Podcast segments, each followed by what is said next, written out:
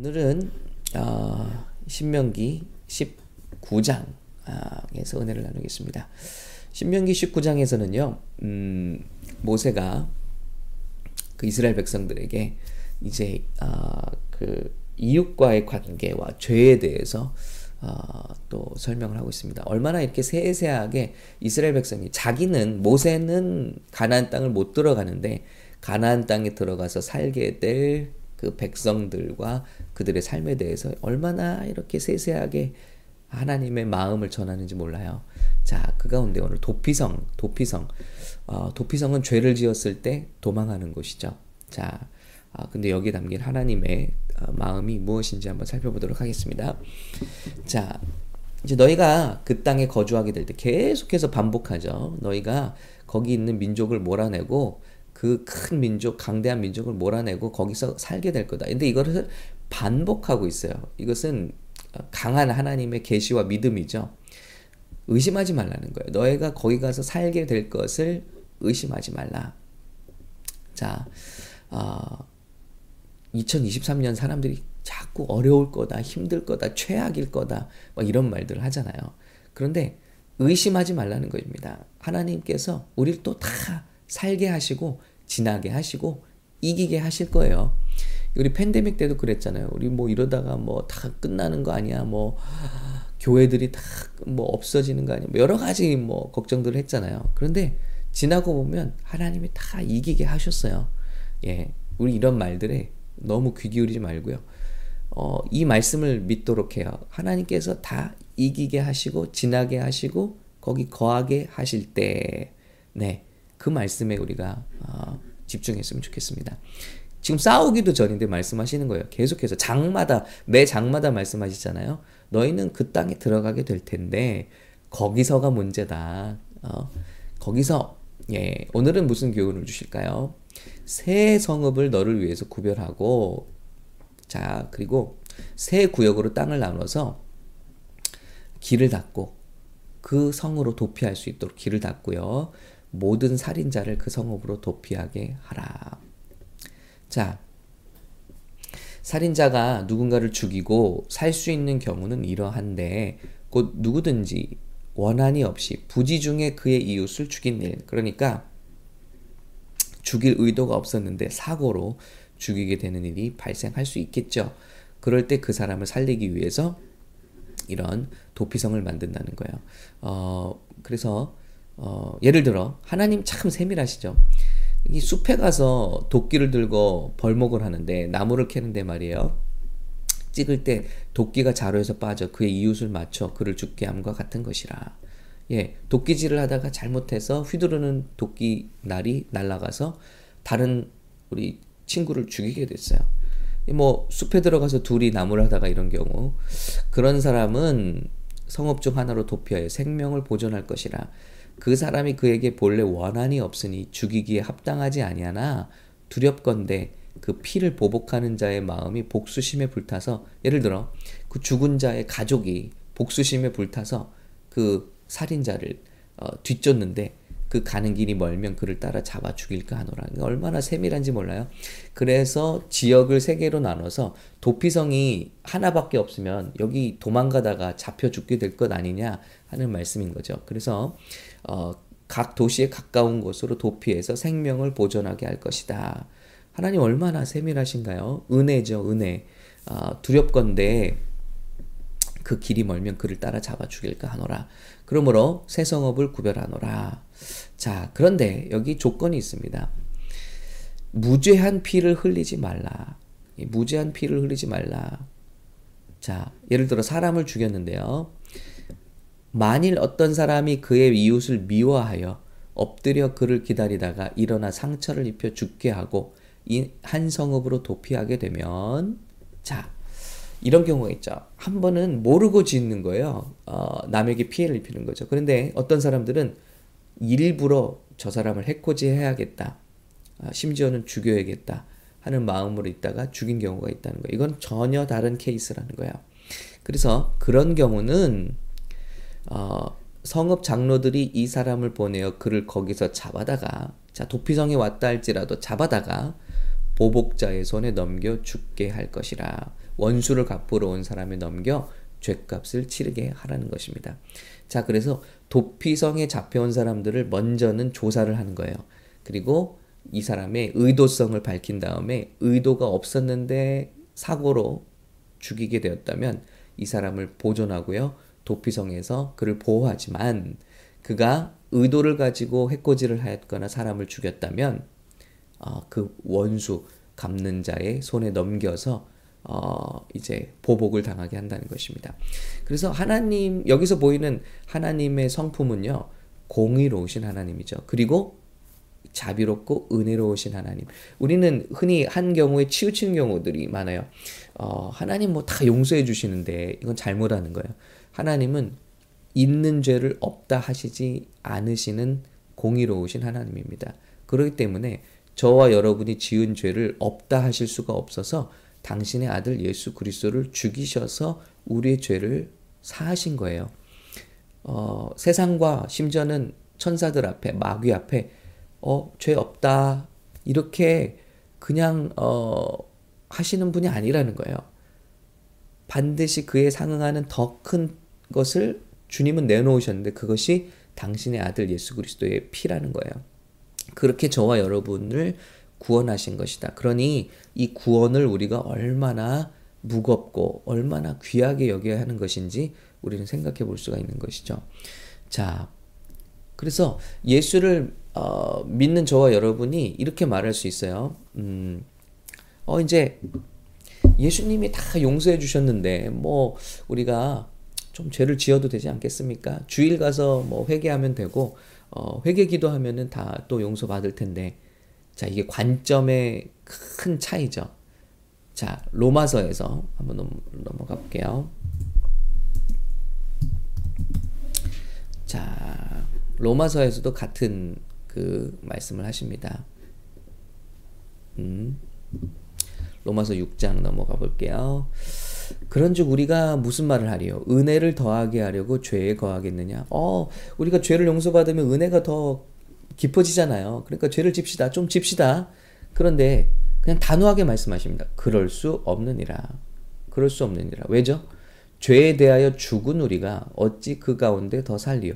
우리는 주님의 은혜로 말미암아 침례를 받았다고 그랬어요. 침례를 받는 것은 물 속에 들어가는 것이죠.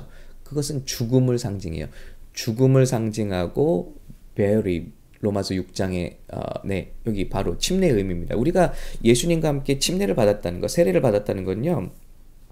물론 이제 장로교에서는 세례를 하죠. 물을 뿌리는데 원래는 어, 성경적으로 침례죠. 물 속에 잠근단 말이에요.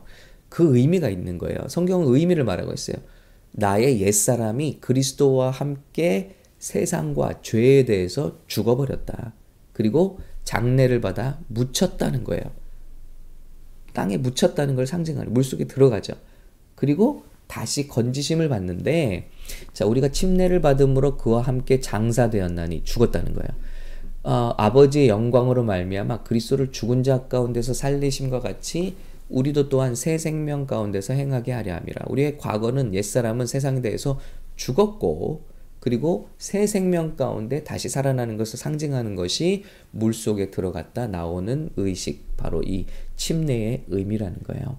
그래서 옛 사람이 예수와 함께 십자가에 못 박힌 것은 죄의 몸이 죽어 다시는 우리가 죄에게 종노릇하지 아니하려 함이니. 자, 우리는 물을 건넜다는 거예요. 우리는 돌아올 수 없는 길을 건넜다. 그래서 어, 너희 자신을 죄에 대해서는 죽은 자요. 그리스도 예수 안에서는 하나님께 대하여는 살아있는 자로 여길지어다. 그래서 우리 몸이 죄가 너희를 주장하지 못하리니 이는 너희가 법 아래 있지 아니하고 은혜 아래 있음이라.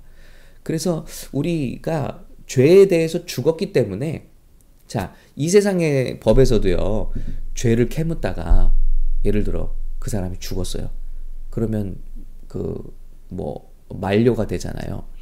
더 이상 그 사람을 신문할 수가 없잖아요. 그 사람이 죄를 캐다가 죽게 되면요. 예, 피의자가. 마찬가지예요. 우리도 죄인이지만 죄에 대해서 죽어버렸어요. 그러니까 더 이상 죄에 대해서 우리를 캘 수가 없고 신문을 쓰고 없는 그런 상태에 이른 거예요.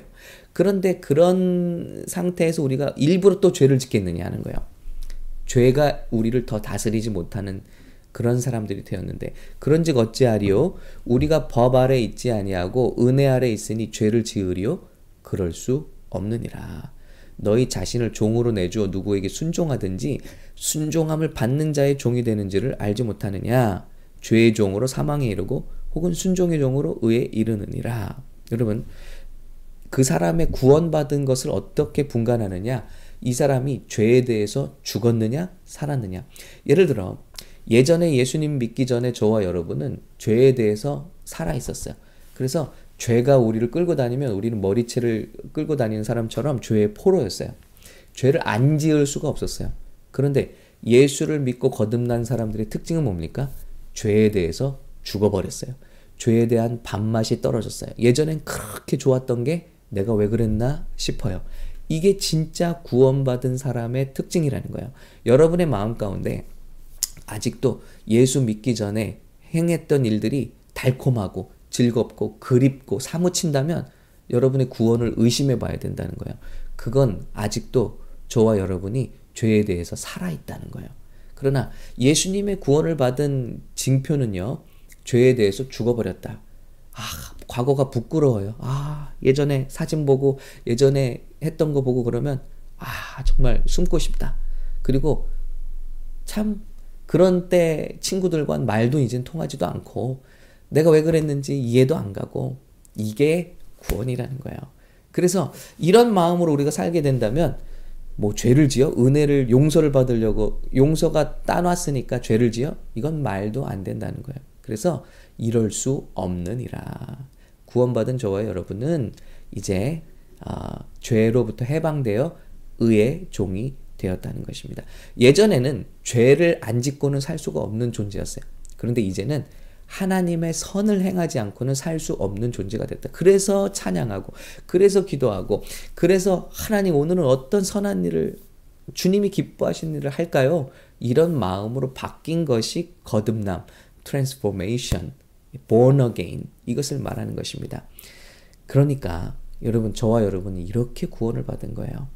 그러니 우리가 의도적으로 누군가를 해코지하거나 누군가를 아니면 하나님 앞에 의도적으로 죄를 짓는다는 것 그리고 그것이 은혜로 용서받기를 원한다는 생각 자체가 그 자체가 우리가 아직 구원에 이르르지 못할 수도 있었다는 것을 증거하는 생각이라는 것입니다. 이런 질문이 있어요. 이제 예수 믿는 사람 이거 해도 돼요? 안 해도 돼요? 뭐 술 마셔도 돼요? 안 해도 돼요? 주의를 꼭 지켜야 돼요? 안 해도 돼요? 11조 뭐 뭐 이런 질문들을 하는데요. 그 질문이 뭐냐면 구원받지 못한 사람들의 질문이에요. 예. 구원받은 사람들은요. 하나님이 기뻐하시는 삶을 살기 위해서 온 마음과 생각이 그리로 가 있어요.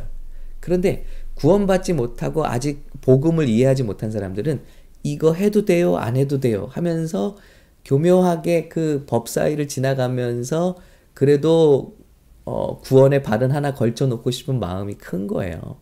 그런데 거듭난 사람들은요, 그냥 내 삶이 하나님의 영광을 위해서 바쳐진 거예요. 던져진 거예요.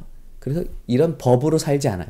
법으로 살지 않아요. 성령이 오시면 자유인이 되는데 그건 뭐냐면, 이젠 법대로 예수 믿는 게 아니라 내 마음의 즐거움으로 예수님을 믿고 법을 따른다는 거예요. 이것이 거듭납니다. 이거는 어, 세상 말로 때려 죽여도 안 되는 거예요. 우리 안에 거듭남이 하나님의 생명 성령이 들어오지 않으면 아무리 노력해도 안 되는 거예요. 예, 이런 마음, 이런 거듭남, 복음의 감격, 내 구원의 감격, 이것은 하나님이 주시는 선물인 것입니다. 여러분, 저와 여러분이 이 구원을 누렸다면, 누리고 있다면, 아, 오늘 이 말씀을 한 번 더 기억해 보시기 바랍니다. 우리는 누군가를 해코지 위해 하기 위해서 살지 않아요. 그리고 그것은 반드시 벌을 받게 될 것입니다. 그리고 어, 우리는 하나님의 법을 즐거움으로 따르지 어, 이거 하면 지옥 가요? 이거 하면 천국 가요? 이런 마음으로 따르지 않는다는 것입니다. 이것은 어린아이의 어, 마음이고요. 신앙이고요. 우리는 거듭난 사람들은 즐거움으로 주님을 사랑하기 때문에 그 법을 따르는 것입니다. 그래서 우리 저와 여러분의 모든 이 신앙생활이 종교 생활이 아니라 기쁨과 생명, 누구 목사님이 막 협박해서가 아니라 교회가 협박해서가 아니라 내가 주의를 지키는 것도 자발적인 것이고 예배를 가는 것도 자발적인 것이고 선을 행함도 봉사함도 이 모든 것이 기뻐서 하는 거예요. 그 구원이 감격해서 너무 감사해서 그런 저와 여러분 되시기를 예수님의 이름으로 축복합니다. 말씀을 전하면서 너무 마음이 기뻐요. 우리에게 그런 은혜와 자유 또 해방 또 우리를 그런 자격으로 만들어 주신 우리 주님을 찬양합니다.